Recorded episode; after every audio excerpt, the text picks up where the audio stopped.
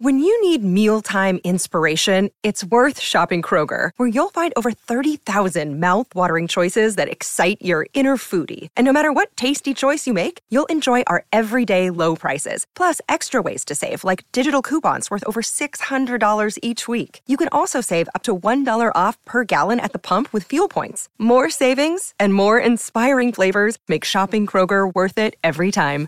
Kroger, fresh for everyone. Fuel restrictions apply.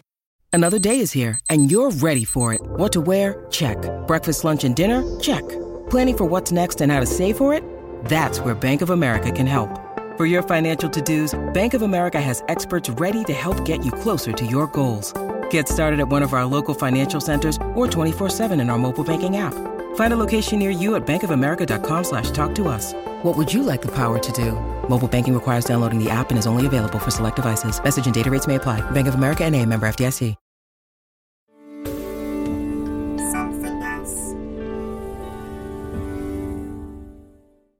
There's a lovely story by the writer Jeanette Winterson, if you remember her, Giles. I Uh, don't remember. her I know the name. Yeah, What is she great writer. for? She wrote something called "Oranges Are Not the Only Fruit." She wrote many years ago now um, about uh, a, a plumber, basically, who came to look at her washing machine, which was um, up the spout, and uh, he had a broad Gloucestershire accent. He called the, the washing machine "he." Um, and he said, uh, My old washing machine, I can't do the Gloucestershire accent, he's given up the goat. And she said, The goat? Are you sure? And he said, Oh, yes. Have you never heard that before? And she said, Well, no, where does it come from? And he said, Oh, well, in the old days when folks didn't have much and mainly worked the land, uh, a man set a lot of store by his animals, especially his goat. When he came to die, he would bequeath the goat to his heirs. And that's why we say he's given up the goat. And I remember chuckling about this because not only did he slightly mangle the expression, but he had a whole rationale for why it was given up the goat and not, of course, the standard given up the ghost. But I think his story is more credible. Well, it's it's certainly a lot more colourful. Given up the goat. Isn't I that love that. So we've mentioned oranges are not the only fruit, but uh, we haven't mentioned the title of our podcast. Um, this is Susie Dent, and I'm talking with Giles Brandreth, and our podcast is called Something Rhymes with Purple. And it does. It does. Today, we are talking about uh, slip ups. So, the inadvertent slip ups that we all make, let's face it, uh, when we're talking, when we're writing, um, but including those that actually eventually enter the language as the standard, believe it or not. And what do you call these? Eggcorns. I've never heard of egg. I know there's a, a place called Headcorn, which I think is either in Sussex or Kent. Okay. I've been to Headcorn. Egg corn. Egg corn? Egg corn. Now, an egg Never corn. Okay. Egg corn was uh, the term that was given for this phenomenon by two uh, American linguists. And it was it was based on an overhearing. Basically, when you're a linguist, you need to eavesdrop a lot. You pick up all sorts of gems from eavesdropping. I'll, I'll come back to to some of my eavesdroppings, if I can call them those, uh, a little bit later. But um, they overheard somebody in the Midwest of America uh, talk about the egg corns that, that were falling from her oak tree. And obviously, she meant acorns, but she had grown up knowing them as eggcorns because she'd misheard it slightly, or maybe her parents had misheard it. Who knew? And they Who look a little bit like eggs, don't they? Exactly. It's logical. Uh, they look exactly like mini, mini eggs. Um, and I loved that. And obviously they loved it too. So they gave uh, the these kind of mishearings, logical mishearings, if you like, that are not based on illiteracy or just stupidity. They're simple mishearings. And there are so many of them in English. And actually, when we start talking about them, I would place a bet that some of our listeners will have actually used exactly these mishearings before.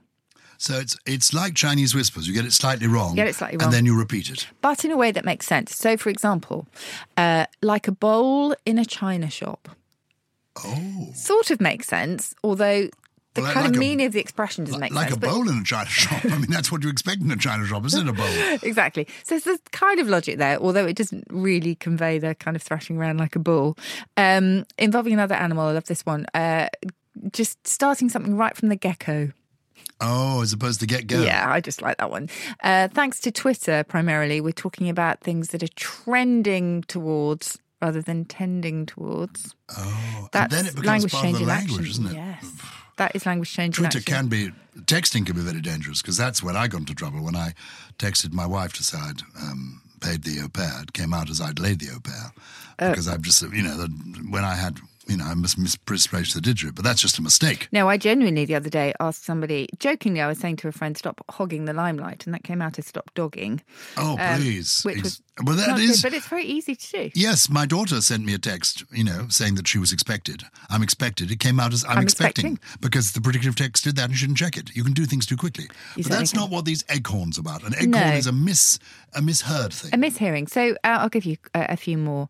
Growing like top seed. Now that is totally understandable because who knows what the original expression is these days? You do growing, Growing like- like Topsy. It's Okay. based on a novel. Okay.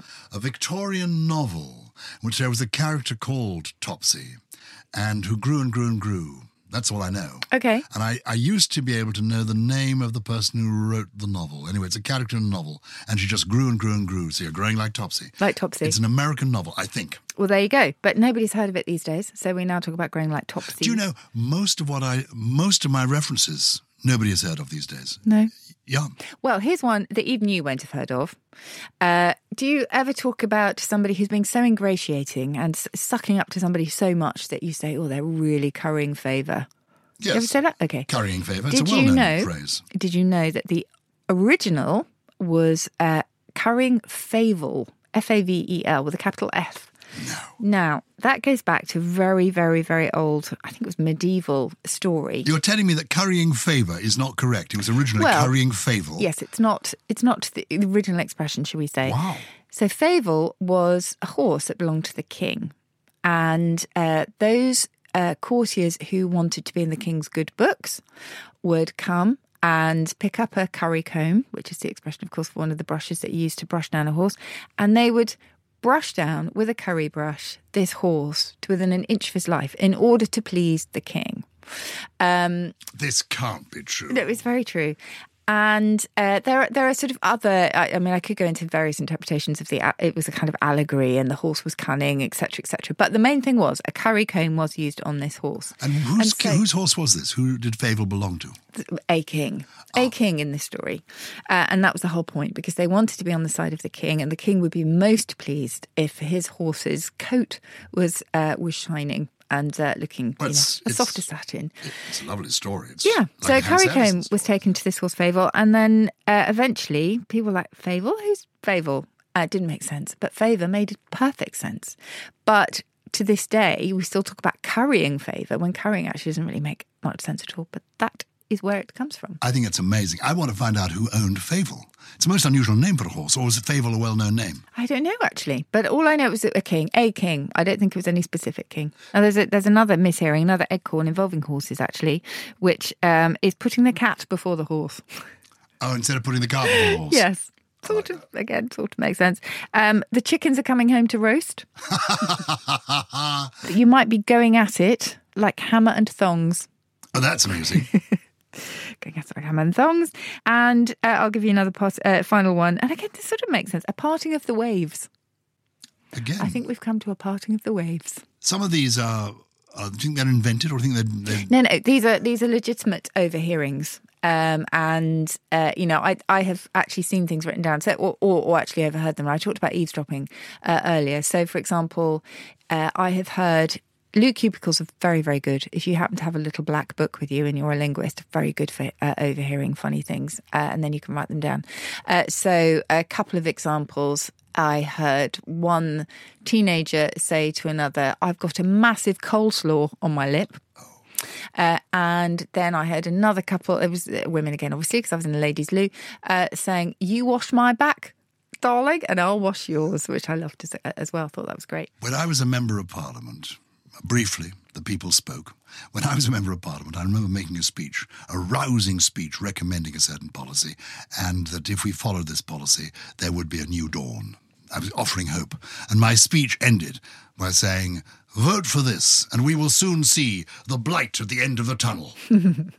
it just Yeah. came out wrong Perfect. because I'd used the word, I'd planned to use the word blight earlier, and it just came out. It was it was um, um, most unfortunate. But I would have called that a malapropism. Well, what is there's what is the a difference very between thin line between all of and these. a malapropism? Well, malapropism, of course, goes back to Mrs. Malaprop, although, again, that's Sheridan, wasn't it? Not many people will probably know now Oh, forgive the origin. Do you think? These verbal slip ups, Yes. let's give people something to get their teeth into here. Okay. These eggcorns that you're talking about, I would originally have called them malapropisms uh, because Richard Brinsley Sheridan, wonderful Irish playwright, wrote not very many plays, but in one of them, he has a character. I think it's the school. Is it The Rivals? I think it's in The Rivals. Yes. He has a character called Mrs. Malaprop. Yes. And she has is muddling up her words all the time. It's a running gag. He didn't invent the idea of somebody gets their words. You know, Oh, it's certainly not. Like an alligator. spoonerisms as like well. an alligator on the banks of the Nile, meaning an allegory. Yes. She, she got her words muddled up. Yes. You can look up a whole series of them. I would say that the origin of the, they oughtn't to be called malapropisms, they ought to be called dogberryisms. Because Oh, yes, in. Shakespeare, no, not the Reverend. Is it not Reverend? In Oh. Shakespeare's play, I think it's is it hmm, what is the play? Dogberry and Verges. Is it much ado about nothing? Anyway, the Dogberry and Verges, these two characters, uh, the Watch, they are sort of policemen of the time.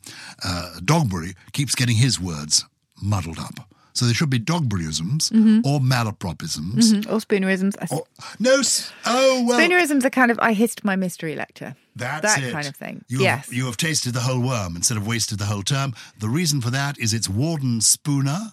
Anyway, Warden Spooner was the person who, and that's why it's called a spoonerism.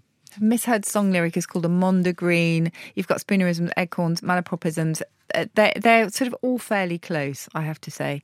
Um, yeah, I mean, eggcorns tend to be replacing an unfamiliar word or an obscure word with a more common or modern word, but you know, sometimes they don't make sense, like right from the get go. Um, so you could argue that they are malapropisms. And then there's malaphors, which is a kind of new kid on the block, at least um, when it comes to the, the term a malaphor. Now, malaphor is a cross between metaphor and a malapropism. Hold on, what is a metaphor? Uh, a metaphor is uh, a figure of speech that uh, I'm going to give you the exact definition of, of it now, given that I'm sitting in front of the dictionary. Figure of speech in which a word or phrase is applied to an object or action to which it is not literally applicable. In other words, it's something regarded as representative or symbolic of something else. Can you give me an example? I wandered lonely as a cloud. Yes, that's a simile. Ah, because you're I was like that. as- So a metaphor is oh gosh. look up metaphor and see if we can give a fun, good example of a metaphor. Okay. Um, Oh, I'm as hungry as a horse. The, no, that's a, the that's a curtain simile. of night. a curtain of night Yes. descended. Yes, upon us. Very good. That's And a so- metaphor. But I mean, poetry's full of full of metaphors. Okay. Anyway, so ma- is uh, something like it's produced some hilarious examples. And again, the reason I love these is that they sound plausible, and it's only when you stop or somebody stops you that uh, you think, "Oh yeah, I haven't got that quite right." So, for example, it's not rocket surgery. Oh, that's brilliant. that's mixing up obviously brain surgery and rocket science, uh, which I absolutely love. There is well, I've talked about when the cows come. Uh, oh no, I haven't. When the cows come home to roost. I talked about the chickens coming home to roast. When the cows come home to roost, I'll burn that bridge when I get to it. Now, how plausible does that sound? If somebody said that to me, I'm not sure I would immediately trip over it. Um, so I love all of these, and and those are the sort. Of, I mean, But there actually, are many, I'll many. burn examples. that bridge when I get to it is rather good. Mm-hmm. You could say that of sort of government policy all the time. I'll Well, I guess that you bridge. I'll burn that bridge when I get to it. I guess you could actually. I think I think that's very true. Do we like these things? Are these good? I mean, I, I love them. I think the whole joy of language is that it is constantly evolving, Mm-hmm. and that these slip-ups they make language more colourful and amusing. Mm-hmm. And I like people who dare to. The problem, you know, with the world of political correctness now is that everybody has to watch what they say, and you've got to almost censor yourself before you speak. So people are not using perhaps language as richly as they might because they're fearful of getting it I wrong and making a fool of themselves, or wrong and inadvertently saying something that might be considered offensive. Yeah, I think that's true. I think um, in schools these days, certainly in Britain, there is a definite drive to let children express themselves without fear of tripping up. So I think I think that's hugely important.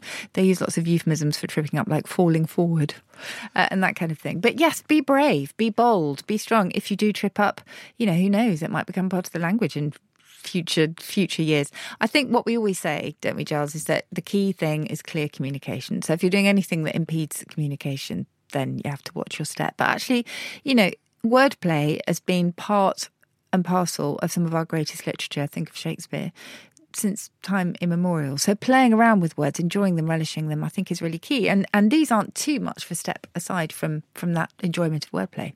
Except we're, often it's inadvertent. We're not going to impede the wordplay, but we're going to pause during it for a little break. Do you ever wonder how celebrities order food? Like, is Sarah Paulson a Diet Coke or a regular Coke girlie? Some peasant Coke? No. Or how does Sofia Vergara order a pizza? No, nothing, no tomatoes. I cannot eat tomatoes. tomatoes? Yes. Are you cool with mushrooms? Not really. Okay. If these are the details you need, and I know you do, I have the podcast for you. I'm Jesse Tyler Ferguson, and on my podcast, Dinners on Me, I take some notable friends of mine out to dinners in Los Angeles and New York City. Listen wherever you get your podcasts. That thing was delicious. Sometimes I hear these things, and actually, I struggle to come up with the original, just because the original has kind of been lost sight of somehow. And and these may not sound plausible, but they they just about make it. So, for example, it's better than a kick in the eye with a sharp stick. Oh, I love that. Yeah, sort of makes sense. Uh, can't get a leopard sense. to change its stripes. What? can't get a leopard to change its stripes. Love it. I'm worried stiff.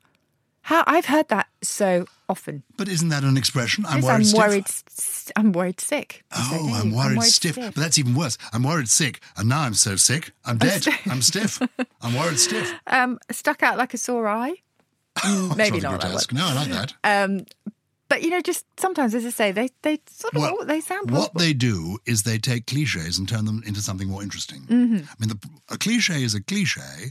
Do you know what? Uh, you do know the origin of the word cliche, don't Yes, you? it's all It's about under- printing. Fre- printing, French yes, printing. molten metal. it, molten metal. It was called a cliche, the, the thing that re- repeatedly did the same thing Yes. time and again. Uh, exactly, like a stereotype. That also comes from printing. So a cliche is something we use all the time without thinking about it from Yes. the printing press, cliche. Yes. And a lot of our language, we fall into using the same phrases all the time. You know, uh, whatever it could be. What was the one you just said? Um, serious, no. Worried stiff. Worried stiff, worried sick, worried sick. I, oh, I was worried. Oh, I gutted. I was gutted. I, was, you know, I was worried sick. Well, actually, it turned into worried stiff takes it away from being a cliche and makes you think about it again.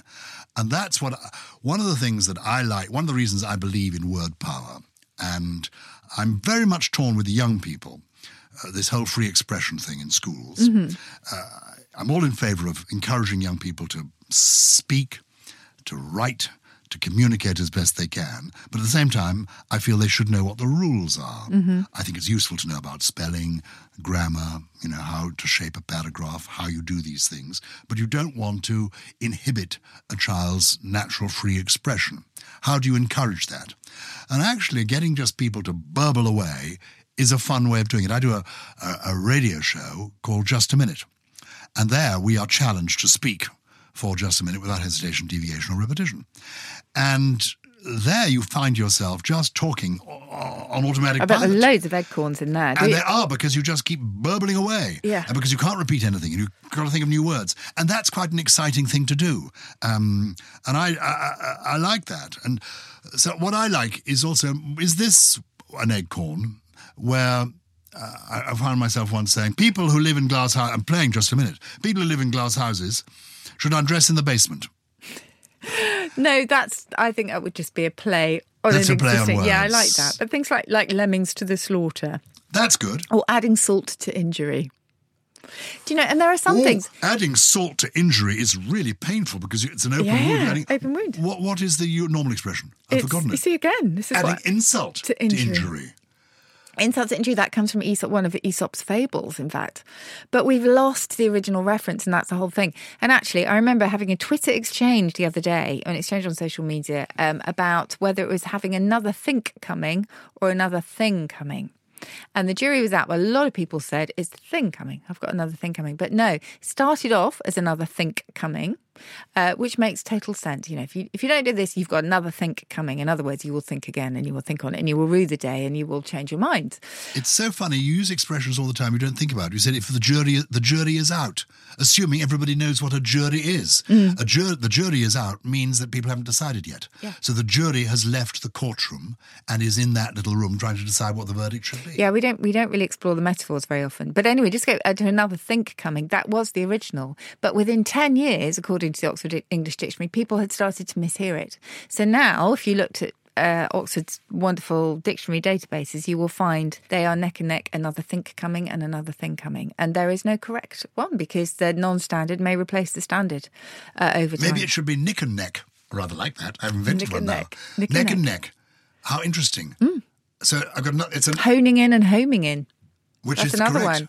Homing in. Homing but in. people think As of in a honing homing a pigeon, blade. or what is the ori- origin? Well, just like a, a sort of You're a, homing a in on target. something. If you think you're about a going gun, into the home place, homing in on its or you're honing in, as in honing. it makes sense. Making- pointing It something in the right direction. But yeah, all these sort of vague mishearings or misunderstandings, or you might not even call them that actually. But but you can see how these alternative interpretations come about, like giving up the goat. Trouble with being a linguist and lexicographer is that everyone expects you to speak perfectly without any eggcorns or malaphors or malapropisms. And that actually couldn't be further from the truth because I'm always slipping up. I, I do have lots of blind spots. Um, but the one eggcorn that I can think of, which again made sense to me at the time, I know it's not the correct idiom, but um, I just said to a friend after uh, a particularly bad experience, uh, work experience, I just said, never mind, I'm just going to chuck it up to experience. Oh, I like that one. Yeah, which actually involved somehow the sort of sense of vomiting, which actually what is what the experience made me feel like. So it kind of it kind of made sense at the time. Well, sometimes people simply don't understand. My darling mother lived to be 96 years of age, and for her 96th Christmas, my son gave my mother, knowing she was a dynamic person and liked new things, he gave her an iPad to a 96 year old lady who um, she was delighted to get this iPad, excited to get this iPad. She had no idea what it was. She knew it was called an iPad. She thought, this is for real, that it was an electronic incontinence pad. no, genuinely. Uh, because if you I, didn't know, I for incontinence. uh, what would you know? What is the I for in iPad? Good good point. What is Actually, the I don't for know, in iPad? But I'd hate to think what she did with it. I, Um, and, well, she did, and then she died with a smile on her face though on Boxing Day. You're sipping your cup of coffee there. That reminds me of another eavesdropping, uh, which uh, was in a coffee queue, another good place apart from uh, loos for um, for tuning in to, to people's kind of linguistic transgressions. And that was a lovely one. Actually, two I can think of now, two in the coffee queue. Uh, one was um, a woman who was very, very cross with a work colleague, clearly, and uh, was just having a, a, a right go. And finally turned to her friend and said, But that, his attitude is the whole crotch of the matter, which I loved. That that made me laugh a lot. And then, not on the same day, there was another um, person. You know how people tend to be kind of over exuberant, so sort of linguistic inflation. You just say, "Oh, you're a hero," when somebody's just, you know, give, put your coat on for you or something. Uh, it was one woman saying to another who'd bought her a cappuccino. She put the cappuccino on the table, and her friend said, "Oh, thank you. I'm internally grateful." Oh, that's lovely. Again, made sense. Made sense. The best one though was applied to me, and actually I rather enjoyed this one. It was uh, one one man um, passing on a compliment to me, turned to his friend, and he said, "I told you she's a minefield of information." I really like that one. My grandson came back and said somebody had kicked him in the goalies In the goalies, In the oh, well, kids come up with these things because he came back time. from football, and that, the that's time. the he'd obviously overheard that expression, and there was a touch of the eggcorns there, but I rather liked it. I love it. And to this day, my youngest, who loves a, a good game of football, talks about the team Huggle, Huddlesfield. Huddlesfield. I love that. They're all in a huddle. Time for the trio, please. Time for my trio. Okay. If you're new to this, these are three words, real words, genuine words that do exist, not invented by Susie, that we think, well, we want to try and get them into our vocabulary. Yes, I would just say not necessarily in all dictionaries. Some of them are very old. Uh, some of them are not used enough, sadly, um, to be to sort of deserve inclusion in the dictionary. We But, of course- must do a podcast on how words get into the dictionary, Yes, I'm always being asked that one. how it happens. Okay, the first one is quite beautiful, I think. Um, it is petrichor. Uh, P E T R I C H O R. P E T R I C H O R. Petrichor. Petrichor. Anything to do with a Petri dish? Anything to do with the Petri? Is it some kind of a bird in a Petri? Uh, No. Yes, yeah, sort of. You've got the kind of the, the stone bits. It's, it's related to petrified. The original, Oh. we, we, you know, we still actually um, retain this sense sometimes. Um, to be petrified is to be turned into stone. Really, Of course. St. Peter being the stone. The rock on There which the go. church is built is St. Peter. There you go. All Petri- linked. petrichor. Petrichor. Is that beautiful earthy smell that occurs when rain falls on dry soil. So during the summer, after a long period of hot weather, you get a sudden rainfall after a long dry period, and you will breathe in the scent of petrichor, which I love. I love that. Is that your favourite scent? Um, no, basil is my favourite scent, or freshly cut grass. I would. say. Fre- I think newly mown grass. Yeah. You can't do better than that. Fr- actually, fresh bread Oh yes, that's good too. outside a bakery. Very fresh good. bread. Shall I tell you where it comes from, petrichor? Because Yes. it's quite beautiful. Uh, well, we talked about petra meaning stone, but ichor, is from the Greek, is the fluid that flowed in the veins of the gods in Greek mythology. So that's how beautiful the scent is. Isn't that gorgeous? Love that. I love it, petrichor. Petrichor. Um, okay. Is OK another of your words? No, my second one. Though we will be doing a whole podcast on the origin of OK, so controversial, never been quite worked out. What's your second one? Well, um, we are all being encouraged these days, quite rightly, to use our own coffee cups. Uh, rather than use the sort of the plastic ones that are provided by uh, by coffee stores, purely because those ones aren't recyclable. However, the cardboard sleeves that come with your coffee cup are indeed recyclable, so they're not too bad. Yeah, they're not so ecologically damaging. exactly. But did you know that there was a word for that sleeve? the cardboard sleeve around your coffee cup, what's yes, it called? It is a zarf. Oh, Z A R F. yes. And Zarf, is that a word from your beloved German in origin? Sounds like it, doesn't it? Uh, no, it actually goes all the way back to Arabic um, because in ancient times, a zarf was a, a holder of ornamental metal, sometimes precious silver, for um, a coffee cup without a handle. So you will find them still in beautiful tankards. You might find, you know, when you sort of put the glass inside the sort of silver. Yeah. Oh, those That- metal ones Yes. that people have glühwein in. Sort of hot Those- drinks often yeah. have, and, or yeah. Yeah. I Uh, can't so wait to go to the coffee shop later And ask for a Zarf. and say, "I'm afraid of this." Exactly, Trust me, I've tried it. It doesn't work. Uh, but the more we use it, just for a laugh. I want a zarf, just for the laugh. the more it, it might go in. Um, so that is that's my second word. Oh, but look, I've, I've come up with a, a, um, a, a what's it? Um, an eggcorn. Uh, Okay. He who zarfs lasts. You get Yeah. it? As in who laughs lasts. Got- he who got. Because if you've got the zarf around your thing, you you last longer because you can hold it. All right, forget it. Move Yeah. on. What's your third one? I get it. Okay, so uh, my last one is to spuddle. To spuddle. Uh, that is a useful verb. It goes back to the 1600s and it means to work feebly and ineffectively because you're either daydreaming or you haven't quite woken up yet. To spuddle. To spuddle. Is it a good thing? Is there? It's a lovely word. Hmm. To spuddle. to spuddle. Spuddling. Just sort Just spuddling ambling in your along, mind. Spuddling along, looking for the coffee. Oh, there's the zarf. Marvellous. And hoping that, oh, the rain will fall and then we can enjoy the fragrance of the petrichor. I think this podcast has given up the goat. Okay, if you've been enjoying Something Rhymes with Purple, we'd love it if you could give us a, a rating or write a review. It's not uh, rocket surgery. Something Rhymes with Purple is a Something Else production. It was produced by Paul Smith with additional production from Russell Finch, Steve Ackerman, and Josh Gibbs.